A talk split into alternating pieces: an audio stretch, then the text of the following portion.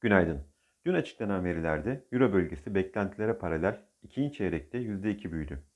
Amerika'da perakende satışlar Temmuz ayında %0.3 düşmesi beklenirken %1.1 düştü. %0.5 artması beklenen sanayi üretimi ise %0.9 arttı ancak geçtiğimiz ay %0.4 artış olarak gerçekleşen Haziran verisi %0.2'ye revize edildi. Fed Başkanı Powell yapmış olduğu açıklamada Delta varyantının ekonomi etkisinin belirsizliğini koruduğunu, ekonomik aktiviteye gölge düşürmeye devam ettiğini ve e, ekonomi üzerinde belirsizliğini koruduğunu söyledi. Daha önceki söylemlere göre burada yeni bir açıklama göremiyoruz.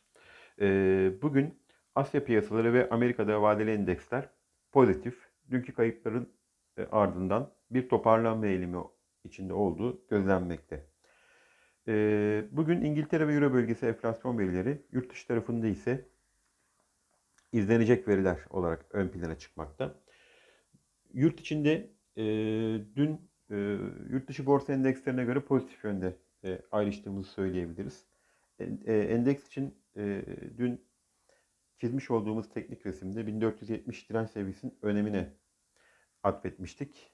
Önemli bir seviye olduğunu düşünüyoruz. Mayıs ve Haziran aylarında e, test ederek geçemediğimiz bir noktaydı. E, bu nokta yakında endeksin seyri devam etmekte. E, dolayısıyla bu seviyenin 1470 direnç seviyesinin kırılıp kırılmaması önemli olacak. Eğer kırılması durumunda Borsa İstanbul'un bir momentum, yeni bir momentum kazanabileceğini ve endeksin 1520 seviyelerine doğru teknik olarak bir yeni yükseliş dalgası içinde olabileceğini söyleyebiliriz. 1430 seviyeleri destek olarak önümüzdeki günler içinde ön planda olacak. 1430 seviyesi kırılmadığı sürece endeksin mevcut direnç seviyesini zorlamasını bekliyoruz. İyi günler, bereketli kazançlar.